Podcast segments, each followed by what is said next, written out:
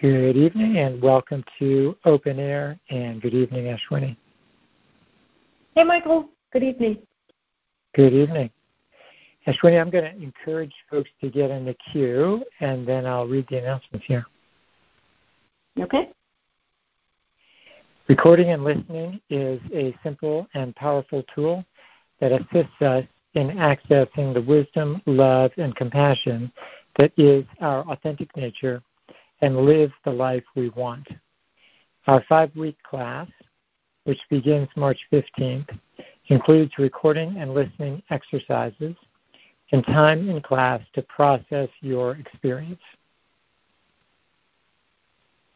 Meditation is one of the most effective ways to train the attention to be with present moment experience. Join Sangha for our virtual meditation groups, conference call meditation sessions that take place seven days a week. We have added a new meditation time, 7:30 a.m. Eastern on Fridays. For more information about this and other practice opportunities, visit livingcompassion.org.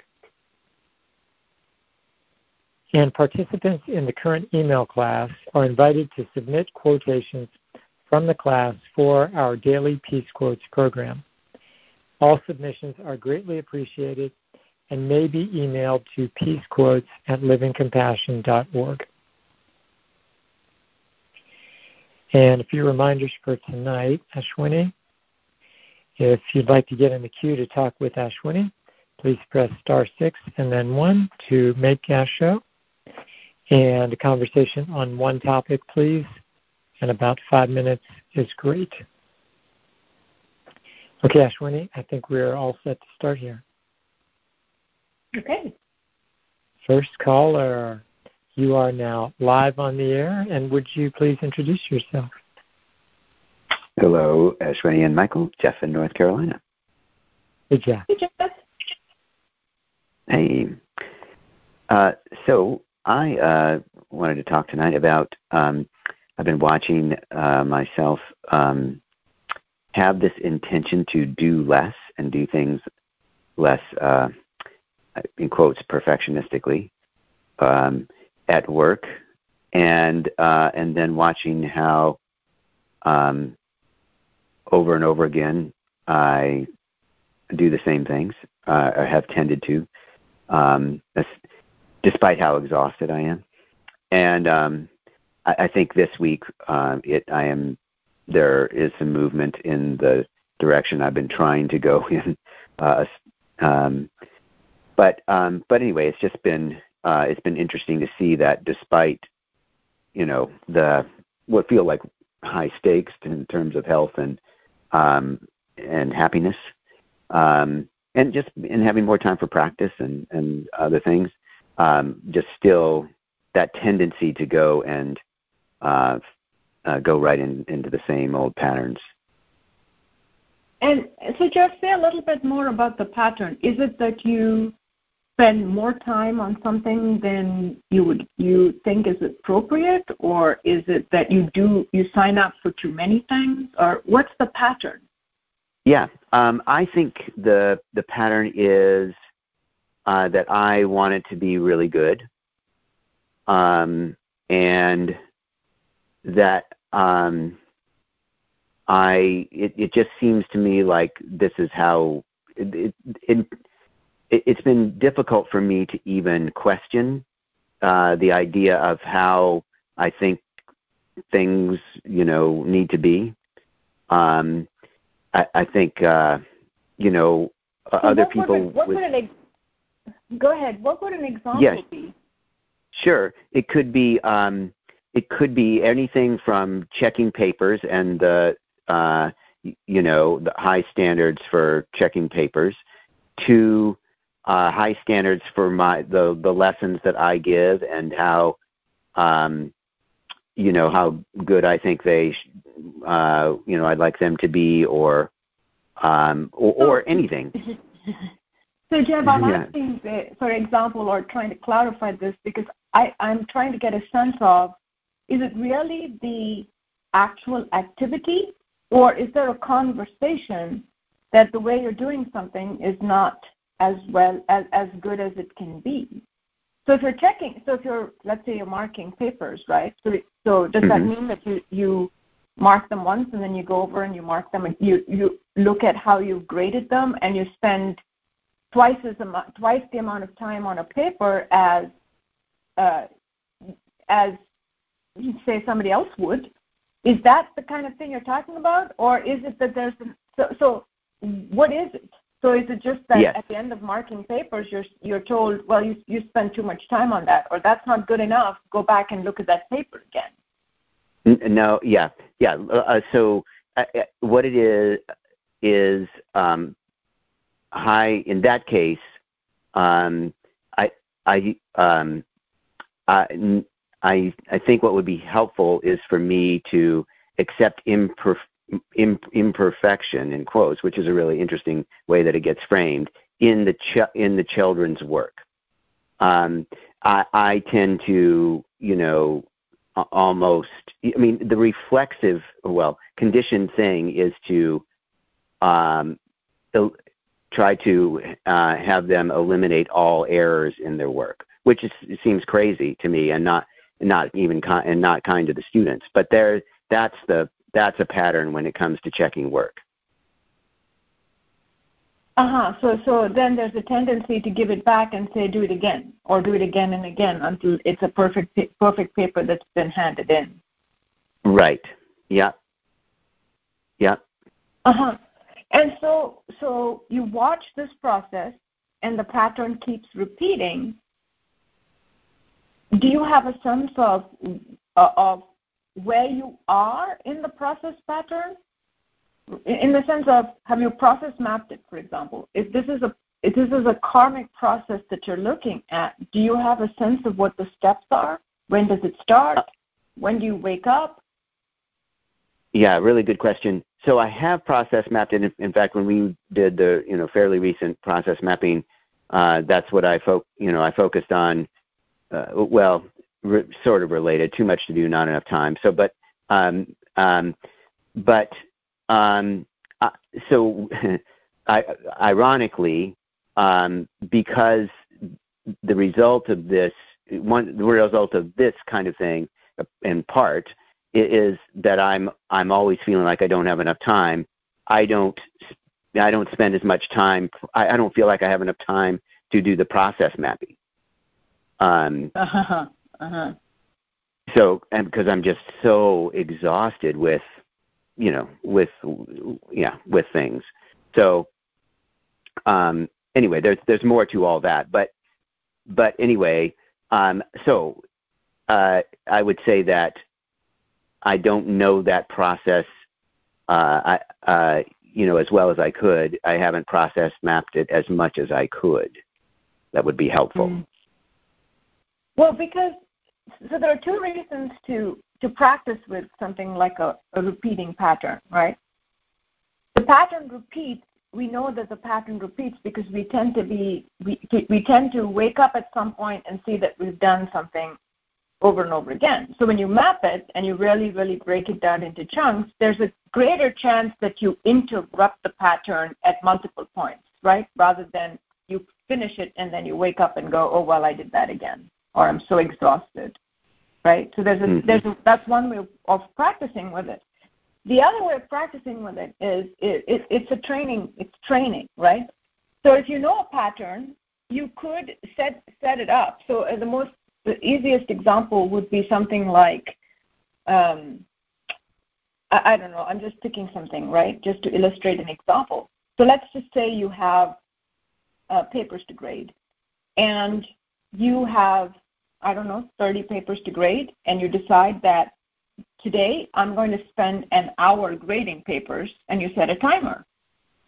And you decide you're going to grade 10 papers in an hour. And that's a very sort of educated, you know, lots of experience with grading papers. You could, grade, you could grade 10 papers in an hour. And when the timer goes off, you just get up and you don't grade anymore. So, so you construct a way to assist you to interrupt the weight of the conditioned pattern in a way that is that that is set up for your success. Mhm. Yeah. So let me see. Uh, let me see if I'm hearing you. um, two things. One, the um, process mapping um, helps because uh, one way it helps is that um, there's um, I'm tending to it would help me wake up more often in the process, not just after uh, I've done that the thing again. And then two, um, setting up some structures um, would could be helpful for a similar reason that um, they these would interrupt the pattern um, in a way in ways that you know I would bump up against. It's like you know it, would be like uh, guidelines um, at the monastery say um, things yeah, that I would bump the conditioning would bump up yeah, against. Yeah, the, the bell rings at the you know at the end of a, uh, of the work period in the kitchen, and whether you've dried the dishes or not, whether the floor is swept or not, you leave the kitchen. Uh-huh. Uh-huh. Very good. Yeah. Right. Yeah. Mm-hmm. Because it's not going to be an act of willpower to change the pattern. Mm. Mm-hmm. Right. Right, because the pattern is constructed to execute completely. So unless you have something that interrupts mm. the pattern or sufficient awareness to inter- to be present and see the pattern and not go with it, you can't break the pattern. Mm-hmm. So the crucial importance of um, uh, putting uh, putting basically bringing practice uh, in um, in intentional. I don't know. Again, the the practice things we are just talking about um, in order to interrupt the pattern, so that um, it's going to be seen and seen and seen and seen instead of seen occasionally. I mean, I'm seeing a lot, but yes, still well, seen much yes. much more intensively.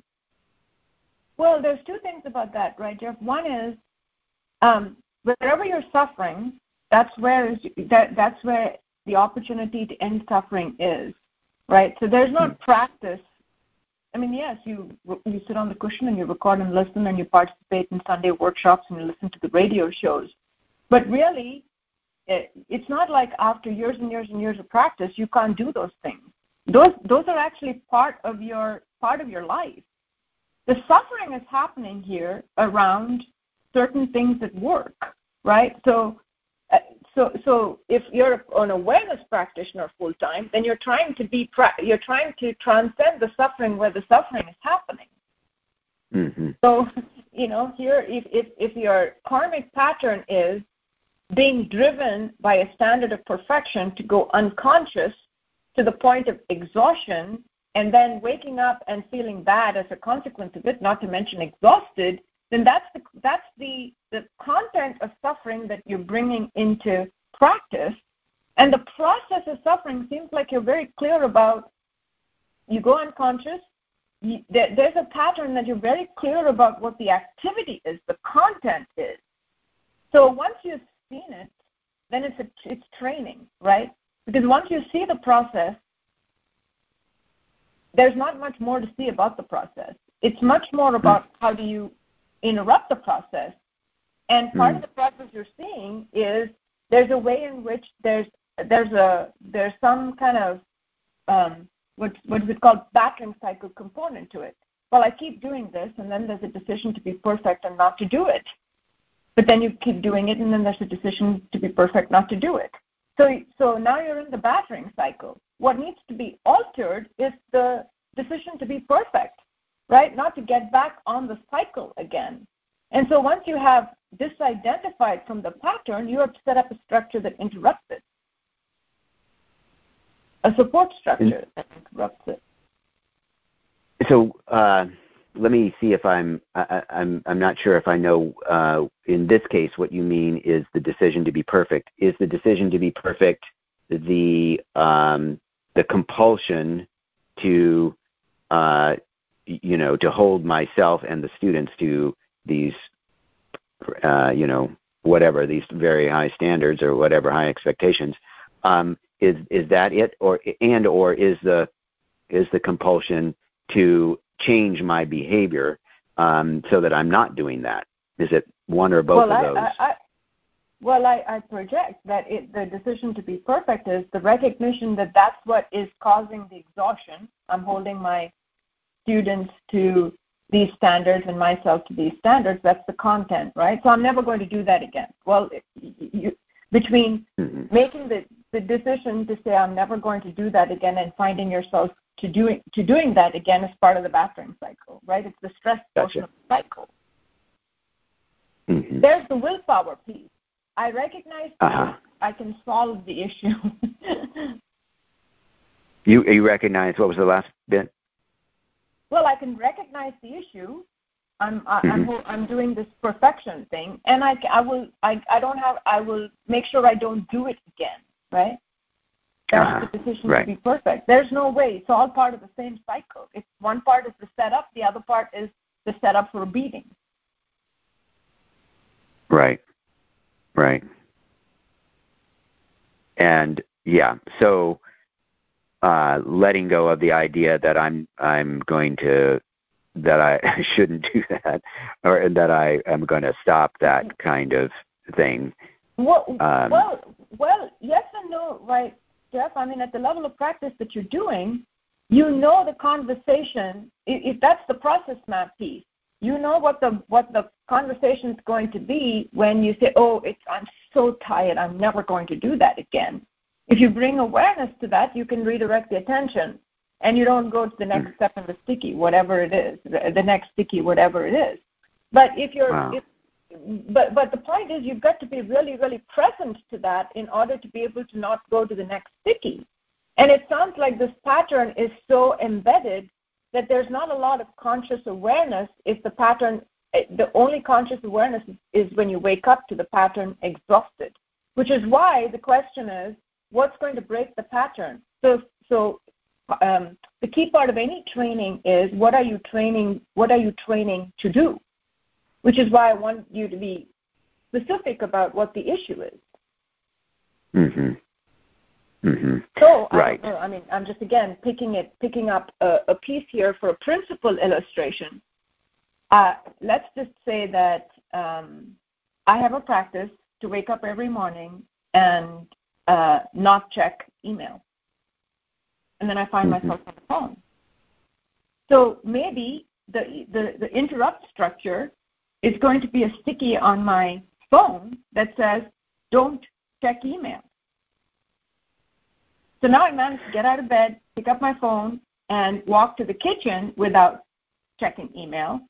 And then I find myself wandering over to the iPad that's sitting in front of the refrigerator and checking email. So I put another sticky to say don't check email. But there has to be something that brings you to awareness and prevents the behavior that you're trying to train yourself out of. Mhm. Right. Yeah, yeah. So, um, uh, like for instance, guidelines around checking work. Um, that right. that could be a, a Simple, yes. For its, uh, yeah, one one pass. That's it. And you watch uh-huh. the whole all the, the ego scream and yell, and it's like I'm going to go through it once, and then the book the book gets put down. Mm-hmm. Yeah. And whatever support structure helps you do that. I don't know where you you grade papers, but maybe there's a big sticky in front of before you pick up a pick up a paper or a book to grade. You have a post-it that says only once. You see that, finish it, put the book down, move the post-it to the second book, pick it up, and be really present as you do it. Whatever mm. you need to train yourself to not let the pattern compel you. Mhm. Yeah. Yeah, I like that. Um yeah, being really present. That would be good. Um yes, because um yeah, right. So um it's it, the idea of that um uh, bring yeah uh, you know certainly I I I practice being present at work, but there's also this these unconscious patterns that happen as well, um, and so bringing uh, bringing the the presence into checking work, for instance, specifically, that's that's one place. There are others, but that would be that would be one place to really focus on uh, bringing conscious awareness by um, by doing the, the putting the interrupts in the the things that are the guidelines and the reminders so that uh, I'm going you know I'm going to see those. Um, and then also just having the the intention that okay here's here's a place I'm really going to watch in my practice right now is what go you know let me just be present as checking work is happening you know to the best of my ability. And yes. Yeah. and i would you could put it on a recorder or whatever but i wouldn't trust it. I wouldn't you wouldn't trust, trust just having the intention. Oh yeah i gotcha. Right. Yeah. Uh, yeah yeah yeah yeah. Yeah, yeah. So, so uh, that's a good for example, point i mean and and we probably want to wrap this up right? But Sure. How do you how do you practice taking your shoes off before going into the meditation hall? There's a moment of presence. I mean, there's a repeated way in which the the uh, the training happens, or putting putting down your um, fork between mouthfuls, right? Those are all interrupt mm. processes to bring the attention here. So set that up for checking work. Mm. Mm-hmm. Right. Yep. Okay. Thank you very much. Thanks, Jeff. Thanks for joining us, Jeff. And Ashwini, we are going to go to good news updates, and then we'll come back and talk with more callers. Thanks, Michael. You're welcome. Okay, Jen, I'm turning it over to you for good news updates. Thanks, Michael. You're welcome. And I'm pleased to be joined this afternoon by Michael, who is here to speak with us about his experience of participating in the recent True Reflections class. Welcome, Michael. Thank you very much. So I was realizing um, just in the announcements today, um, when Michael was reading the announcements at the, the top of the show, that the first um, RL class is being offered, recording and listening class is being offered again, coming up pretty soon. And so it's fun that we're looking at True Reflections, which is the sequel to that first class. It's the second um, recording and listening class that's really designed to deepen our recording and listening practice. And we just finished that class. And so thank you for being with us this afternoon to talk about your experience of the class. Sure, it's a great experience. So, what would you say about it, Michael? Where would you like to start? Uh, well, I was looking it over um, and listening to some of the recordings that I did, and uh, the the pattern. One of the patterns that kept coming up was that when it worked well, uh, the whole process brought me into a place that transcended whatever it is I started to talk about. It always put it in a bigger context and a richer context that, that transcended any little fussy, fix it kind of orientations that I might be drawn to. Oh, that's well put, Michael. And you know, it's interesting as you say that. So that that place of whatever it was that you started, that you brought to the recording, that it felt like you transcended that. You stepped back into a bigger place, and that felt like really one of the themes in the class we heard a lot, isn't it? Is that place of really coming to the recorder that it's sort of this open forum. Anything goes on the recorder, and that it really does facilitate that movement of stepping back and having it be seen from this larger perspective. Yeah, yeah, and it became more and more fluid over time, more and more reliable.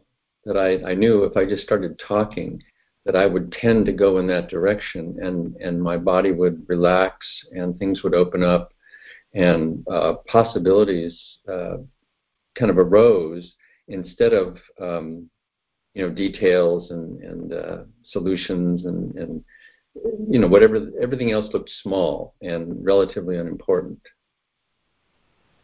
I love hearing you say that, Michael, because that really gets at one of the big reasons we created this second class. So the the sense that recording and listening as a tool is something that Cheri's been talking about for, I mean, we might even be able to say decades at this point. And that a lot of us were approaching it as, oh yeah, that's that's something I can do here and there, you know, record and listen. But then there was a growing realization for for those of us who were really working with it that it's a lot more than that. It's it's a way in which we can live. It's something that we can um, bring all the time, sort of a, a constant relationship with life, if you will. And so, exactly what you just described, that as you do it more and more, you get to that place of realizing, wow, I mean, this, it, that experience of being able to bring anything to it and to come to that larger perspective through the recording becomes more and more reliable, which, in my experience, makes us want to do it more and more. Yeah, and it, and it builds the confidence that whatever that, that transcendent state is, it's, it's, it seems to be more readily available over time. And I can trust that if I just kind of enter into the process, eventually I'll find myself well, not myself, when I hear, you know, the, the mentor speaking, that there was just a role, there was a momentum that just happened by itself. I didn't effort anything. And it was uh, yeah. you know, an abundance of, uh, you know, things that kind of blew me away sometimes. Like, where did that come from? yeah, exactly. That's one of the beautiful things about the class having our own experiences that and hearing other people you know talk about those places of whoa I, I had no idea that that was in there and yet here i am holding the recorder often in that case sort of in that left hand place that mentor place just having these things that you would have never quote thought up arise and and be on that recorder yeah and then to build that that trust that uh, i don't have to know mm-hmm. how i got there i don't have to know you know what the smart thing to do was or the or the technique to get there if I just uh, relaxed, actually, that was a big, big part of it. The more I relaxed and mm. started talking, the more likely it was that, that these really great revelations would come out. Yeah, boy, that's my experience too. That relaxation is a big part of it, and the trust. I appreciate that word as well, because it is a process and it's a skill like any other that we it deepens over time and so for a lot of people, I mean, a lot of people start out with recording and listening with a lot of resistance. I hate the sound of my own voice. This sounds stupid. This sounds silly. But but in staying with it and going through these classes and you know using some of the exercises in the workshops that we do to really come to that place of okay, so you know I'm up against maybe something really hard, and to realize that if I stay with it and I use recording and listening with that I will get to that place. You know, maybe not today, maybe not right now, but at some point I will receive that that assistance that's there for me in that process. Yeah, and that, that it might show up in in different ways. I was I we, we did some interview mm-hmm. uh, processes, and the first time I did the interview, it it flowed really beautifully, and it, it opened up all kinds of possibilities the second time I did it, it was an interview uh, to ask about um, solitude. And I tend to be, mm-hmm. my wife and I both tend to be um, kind of solitary people, quiet people, uh, don't need to, mm-hmm. a lot of interactions. And as I was recording, I could feel all this uh, hesitation, you know, like solitude is bad, you know, you're supposed to be with a lot of mm-hmm. friends and all this stuff. And uh, I could I could feel myself um, uh, pulling back from expressing what was really true for me. And I could just mm-hmm. watch myself do it because it never stopped. During the whole interview, I kept feeling this mm-hmm. desire to uh, censor myself, not say things out loud, basically. And then I realized, mm-hmm. oh, so I get to watch this process, you know, on, on the big scale and it was very, very helpful. Whereas the first time I, I did it on a different topic, and it was very fluid and, and kind of transcendent. Mm. Wonderful. Those were valuable. Oh, I just I love that, Michael. Yeah, that the real because so there's solitude, right? That that topic comes around something that you've struggled with, or you know, it sounds like there's a lot of conditioned conversation around it. Yeah. And so it didn't flow in the same way that the first one had. But instead of sort of getting to a place of maybe believing a next layer of story of why can't I do this recording thing right? Why isn't this working? Instead, there's that awareness, oh, this is a conditioned conversation that's going on. You stay with it, and through the recording process, you go right through that instead of trying to like become the right person who doesn't, you know, isn't always in solitude or whatever that is. You get to use that process to be with it, and it sounds like really get to see a lot through that. Yeah, and build that muscle of of staying engaged with it, not trying to hide it or fix yeah. it or, or move away from it. Just to watch it happen. I mean, really expose its its the mechanics of it, and uh, you know, it, so it was several minutes of just staying with this discomfort, and it was uh, yeah, it was very helpful. Oh, so helpful. It, it's you know similar to the conversation that um, Jeff and Ashwini just had of that we really learn whatever it is, whatever the particular content is, we really learn the skill of being with all of it and not getting sort of stopped at anywhere, any place along the way to just stay with it. See the next thing, see the next part, see the next thing. You know, then ego's going to go in this direction. Okay, we stay with that. You know, we record through that. Okay, well now here I am with it. Okay, great. Let me record about that. What I'm seeing with that. That we can really use that process through all of it. Mm-hmm. And to do it live with the mentor. I mean, the mentor can be brought into that conversation while it's happening. That's what that was really yes. kind of amazing. Yes, exactly. So many people in the class talked about that place. So there I am, I'm recording. In this case, you're recording about solitude and you're recording about whatever there is about that. And then to realize there's this whole thing happening under the surface. And what we're encouraged with, especially in that class, but in recording and, and listening in general, is whatever's going on in that moment, talk about that. So instead of here I am making this recording about solitude and I I try to ignore the conversation in my head that's yammering at me, I say out loud on the recorder, you know what? What's going on right now is XYZ. And that so often is the portal to what's actually going on and really opens up that conversation with the mentor. Mm-hmm. Yeah, and the result was that, uh, you know, just that fundamental uh, statement that it's okay. However you are, it's okay. However you go through life, however you react to being alone or not being alone or what other people do, it's completely okay. Just pay attention. Yes. You'll be fine. Yes. yeah. That is so it. That's everything. It's okay. That's the fundamental message that we're practicing everywhere all the time with all of it. Yeah, you don't have to land anywhere because of this. That's right. No final statement about it. It's just an ongoing in- inquiry. Yes. And so then, I mean, it really is the the process is the outcome, mm-hmm. right? So the very process of being with all of it is the thing that proves to ourselves it is all right, all of it, exactly as you are. However, whatever experience you're having with any of it, it's completely all right, and that truly is the process of recording and listening, that we get to be with all of it exactly as it is. Mm-hmm. Yeah, and that the uh, I wasn't alone. I wasn't in solitude.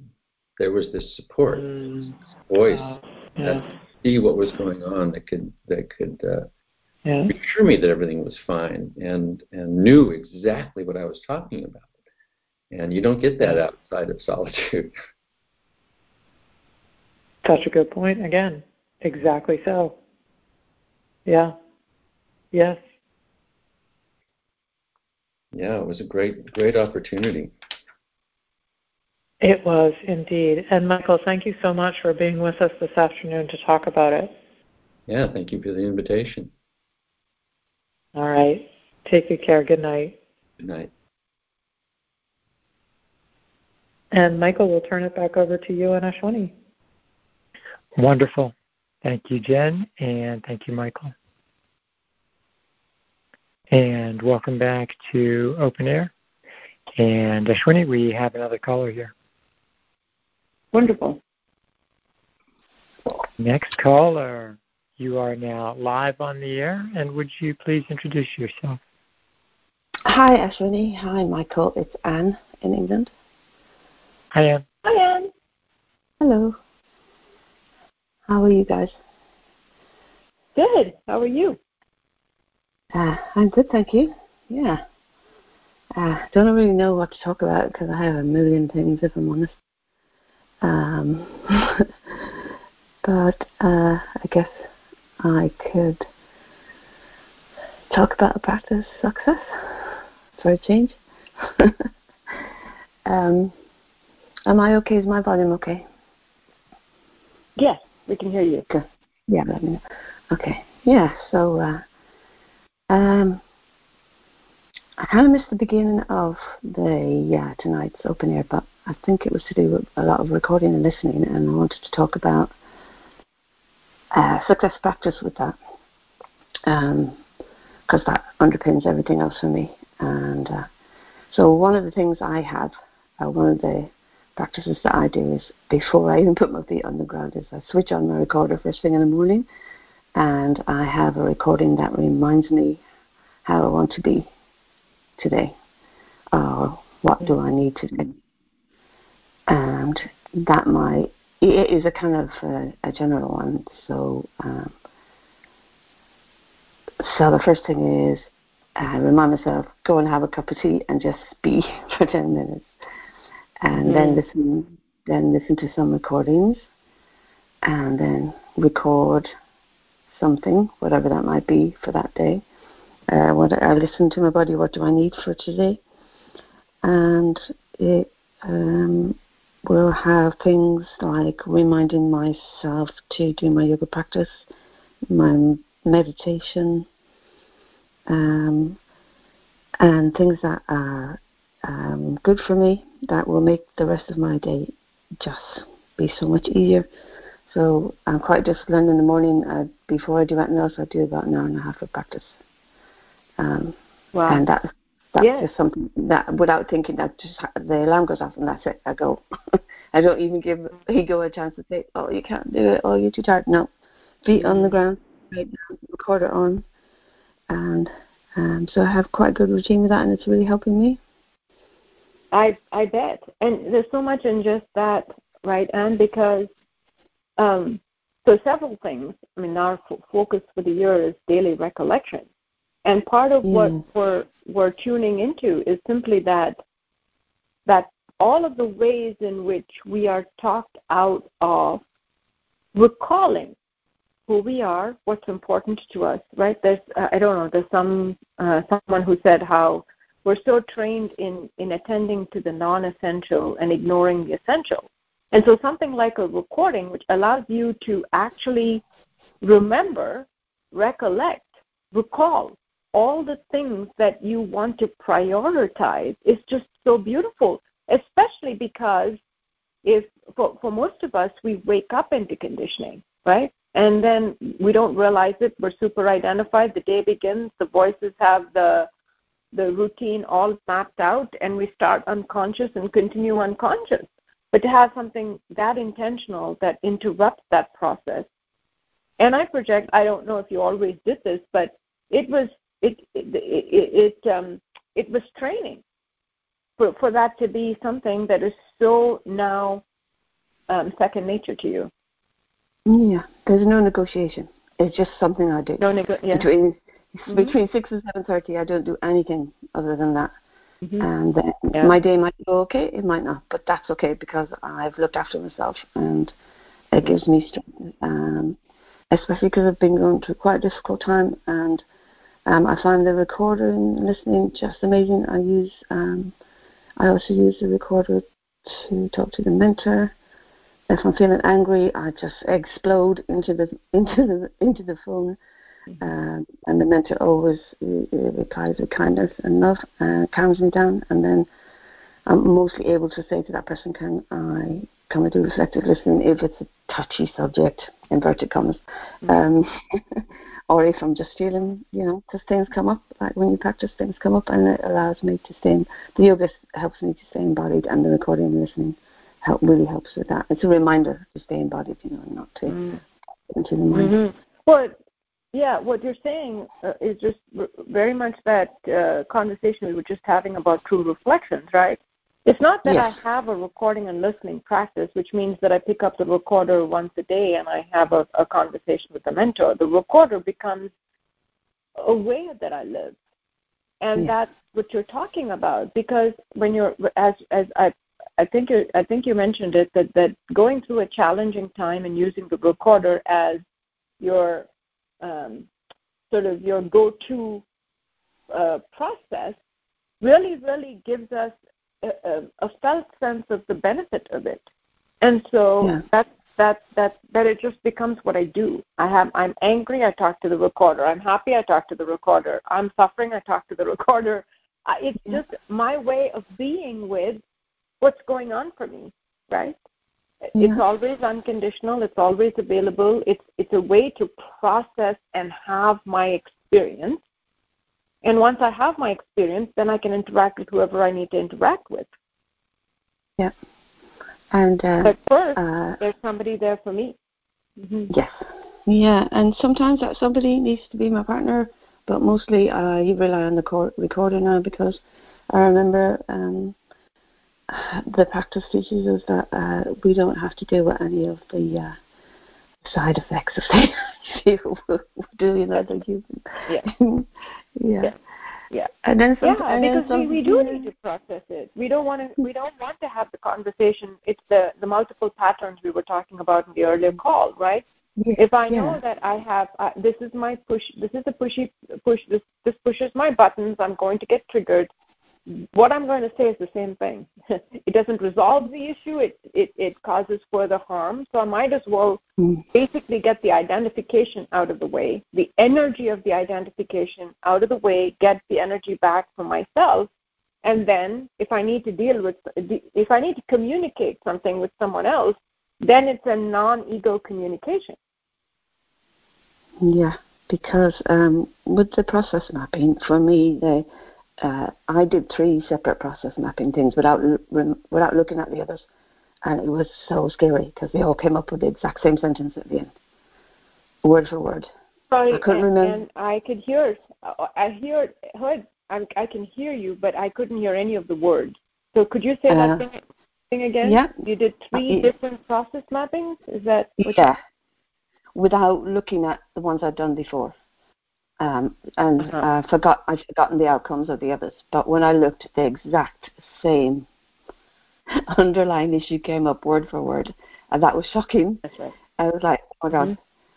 Um, if yeah. I did this over and over again, for me, it would be um, how to communicate without suffering. You know, communicate and don't suffer from that book. You know, how to communicate. Don't mm-hmm. suffer. Don't suffer. Mm-hmm. Communicate. Mm-hmm. Yeah. And um, but you pulled the rug underneath me during one of those class, one of those workshops. Uh, really, which I was really grateful for. You said uh, I was saying what you know the duality I was caught in. Uh, communicate, don't communicate. Communicate, don't communicate. communicate, don't communicate. Yeah. And the frustrate the frustration of um, taking someone else's stuff on or being a doormat, that kind of thing.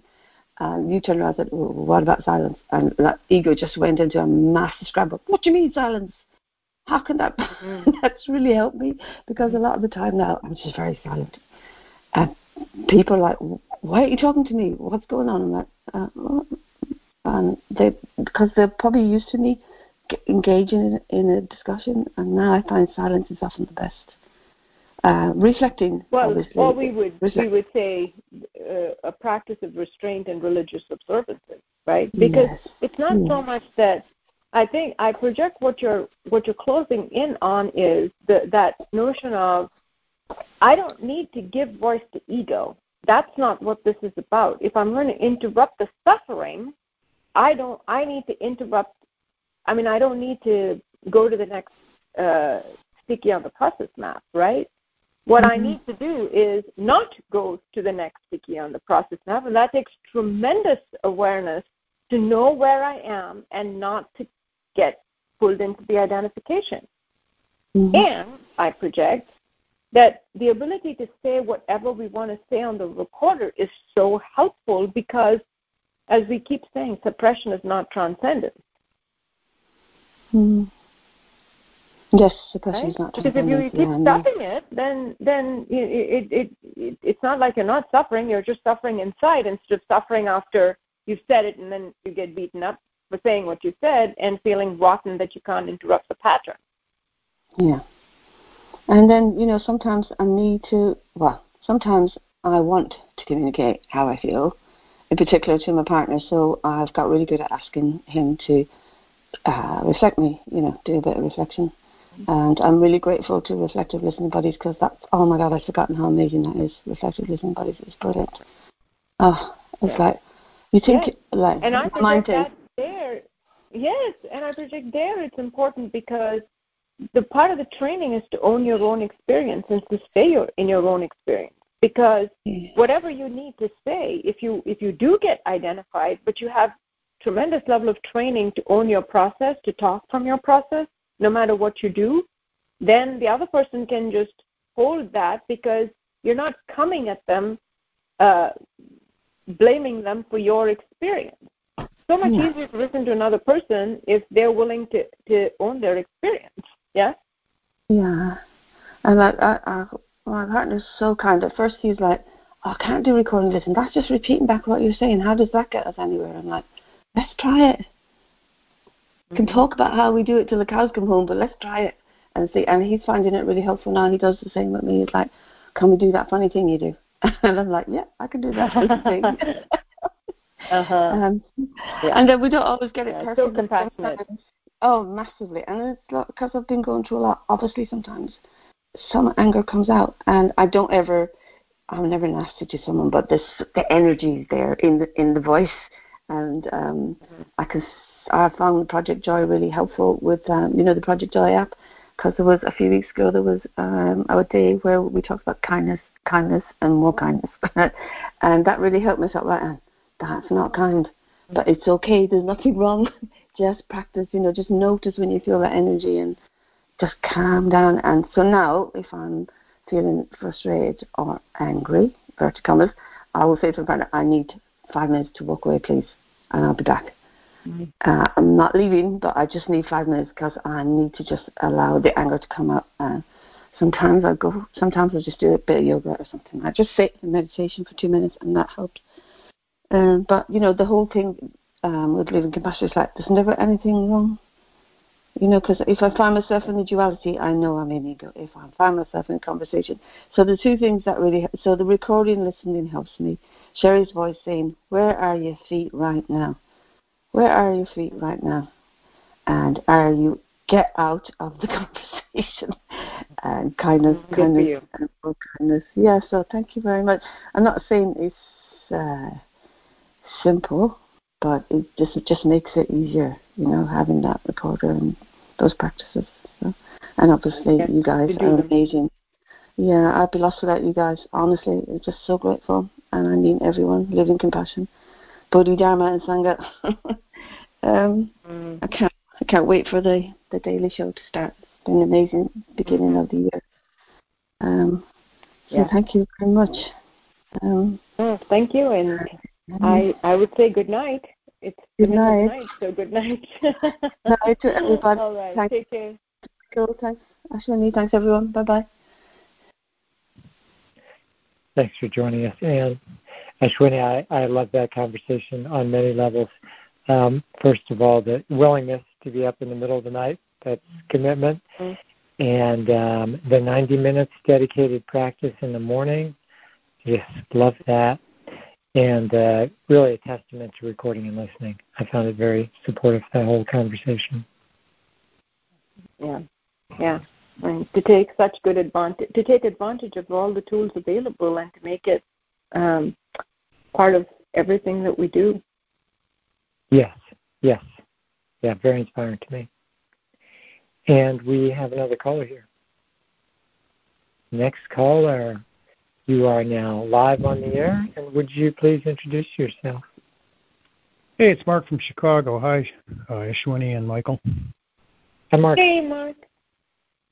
So a while back, I called in and talked to Cheri about I was having violent nightmares that woke me up, and it was pretty upsetting because I, first of all, I never had dreams before, even let alone nightmares. And so she told me to check back in after I maybe tried some of the things that we talked about. So I'm I'm checking back in. And okay. uh, the first the first thing that um, I worked on and realized was that my uh, diet and uh, what I drank in the afternoon had a lot to do with whether or not I woke up. So even though one can of pop isn't that much caffeine, apparently it's too much for me. So not not doing that and just not eating too late and being careful what I ate after lunch made a big difference in that at least I slept through the night. So I might be having the worst nightmares in the world, but I guess if I don't remember them and I don't wake up, it doesn't really matter. So that was that was a big help. uh-huh, um, uh-huh. The, the the one thing I wanted to talk a, a, little bit more about, we didn't get a chance to talk about it the last call, was I, I did try to record and listen when I woke up. I was in quite a state, pretty upset, and of course my, my voice wasn't awake. I wasn't awake really, and so I did some recording and listening. And when I listened back to it, it's you know I sounded like a scared frog basically. It just and, ego had a field day with that, and so I thought, well, I'm not gonna, I'm not recording any more uh, uh, recordings at, at night when I when I wake up, uh, you know, out of a sleep or anything like that. And I thought more about that, and uh, so I was I was hoping for some guidance on that. Is that uh, is that a good thing to actually try to do? And and if if so, what what are some tips to make it a little more successful than what, what I had? So so let me let me make sure I'm tracking that right, Mark. So you you were recording as soon as you woke up in the middle of the night, and when you listened to it, what what happened was simply that there was there was a level of self hate there, right? This is not helpful. This is this. You sound like what did you say? A frightened fraud. Frog, because my voice was still frog. asleep, and so I was like, frog. Yeah. Uh huh. Yeah.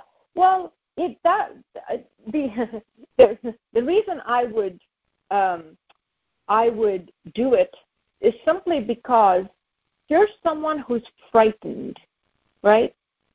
The part of I, I I'm trying to recall that conversation. I remember you talking to Cheri about it, but it seemed like one of the things that you might have suggested is that there's there was uh, I think you might have brought up something to do with suppressed emotion, like anger, maybe? Yes, yes. Anger was another aspect of that that we can talk about too. But right. Yeah, and that's so. So if you were, if you're able to keep the lid on it during the day, then so clearly that there, if there is violence and there's nightmare, there's something related to suppressed anger in in what's happening. It's being processed. It's just not being processed in conscious awareness, right? And then there's this person who wakes up in the middle of the night frightened and makes a recording and then the, the, there's a voice that comes in and says well you're you're such a frightened um, you, you're so frightened don't do that anymore and as soon as something that self-hating that judgmental comes in and talks you out of doing something that's eh, that's an exploration for you that always is something to be suspicious of. Only because if it can do, if it can talk you into not looking at something, it doesn't matter if you sound frightened, because because the part of the process here is to have the experience you're having and to hold that in conscious awareness, in conscious compassionate awareness, right? Because if that voice can say don't look, then then it can say don't look to anything that you want to explore. Yeah, yeah, good point. So on principle, if something can come in, if a self-hating voice can come in and stop you from looking, it's what we're exploring in the year long around aversion, right? I'm going to look with mm-hmm. as much compassion as I can bring to this.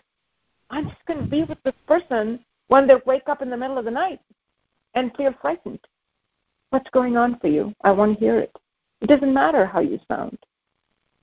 Mm-hmm. And if that person is witnessed, then there's the ability to look at what's going on. Yes, you know, there's a parallel between that. You brought the the emotion, the anger emotion thing up. There's actually a parallel between those two things because when I record and listen about the anger, I avoid doing it because I sound angry you know right. and that's right so so you're noticing the similar process it's not that there's a there's a process that's happening around control which prevents us from looking at something so there's something wrong with you being angry there's something wrong with being you being frightened sounding frightened sounding angry well, if there's something wrong with the sound of your voice, don't record and listen, right? It's the classic it's the classic process of, of conditioning to not looking. You shouldn't be angry. You you shouldn't be this way. Not. Let's see what's going on for you and see if we can help you and if we can get in touch with what's really going on. I don't know what's going on. But because you sound this way and that needs to not be the case, there's something wrong with that, walk away from it, not walk towards it. Yeah.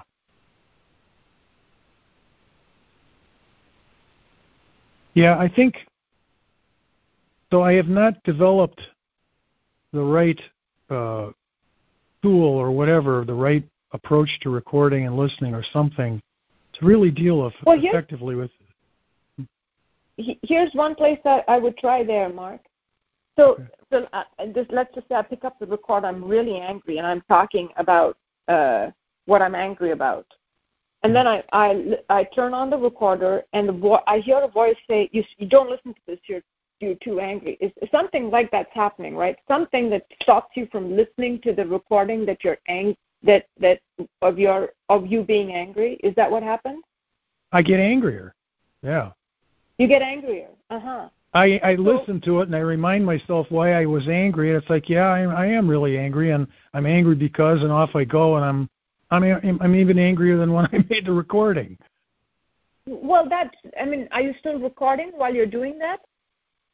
No, I mean when I listen back to. I, I thought you were asking me what happens when I listen back to the recording that I made when I was angry. Uh-huh. And what I'm saying is that uh-huh. when I start listening to that, I get myself all worked up because I say, yeah, I still am mad at this guy because 10 years ago, you know, whatever crazy thing is going on. Um, uh-huh. And and, Just and I, I don't. Recording don't listen. Pick up the recorder and record, keep recording. Okay. Turn on the recorder as you're listening and get angry, right? Because the the point is, so so you can work with it one of two ways. You want to you want to be able to say anything into the recorder, and at some point the identification is going to run out, right? You can only stay angry for so long unless the voice is whipping your anger up over and over and over again. But even that is an interesting process to watch. And you can listen. And part of the training in the listening piece is I don't I don't it doesn't matter what the person is saying. I don't know, think of the, the person you love most in the world that you would be willing to listen to no matter what happened. Whoever that happens to be. Somebody you really, yeah. really care about. You just yeah. want to witness what's going on for this person and really, really listen just simply think of it as I, don't know if you play a, an instrument or you train in some way, right? The 1st mm-hmm. thing that you're the the things that you're learning are techniques. It doesn't matter whether you're good at playing the Mozart piece, but I'm going to play the scale over and over and over and over again in order to be able to play that piece. So when you record and listen, especially around something like this, you can you can the techniques that you're developing is the ability to get in touch with something that is not ever allowed to come out into conscious awareness. That's what the right hand technique is. So if you're angry, record from anger. Keep recording. All the stuff that you're never ever never allowed to say, never allowed to, to bring out, never allowed to express, you want to get it all out. You want to get it all out on the recorder, and the technique is to speak from authenticity. It's not solving a problem, it's a process technique, right? And in the left mm-hmm. hand, you're not listening from judgment, you're training to listen from compassion. And so that's right. the technique. Somebody's going on ranting and raving and ranting and raving. You you may get angry, in which case you pick up the recorder again and record. But if you are training in the technique of compassionate listening, you watch yourself listen with compassion and watch whatever comes up that won't let you get to a compassionate listening place. Now you've done two things to assist in your process, which is to be really able to look. Yeah. You know, one look thing at anger, I... look at getting provoked into anger, being look listening to anger and provoked into self-hate. You you are looking at all of those processes in a way that you weren't ever allowed to look. One thing I can see from this discussion is that I my recording is far more successful when I'm recording about you know blue skies and puppy dog tails, but whenever I get into these really pa- uh, really uh, emotional things, whatever passion it is, love or anger or hate, whatever, uh, I, I tend to to go away from that. Yeah, we do, don't we? Yeah. Especially if we're disconnected from our feelings, which conditioning yes. would really, really like us, to, especially. I mean, would like love to whip the hate up, and and and uh, take away the love and so you keep it at bay, right? It's a, the story is what we're in touch with, not the feeling. Right. Right. Great. Very helpful. Mm. Well, Mark, um, we, we're we're at time, but do call back again and let's continue this conversation. Okay. All right. Thanks very much. Thanks, Mark. Bye bye. Thanks for joining us, Mark. And Ashwini, I loved that conversation. I loved that deep looking and willingness. And as you said, we're at time, and uh, it was a fabulous show. Thank you, Michael. We'll do this again. We'll do it again. Go happy. Bye bye.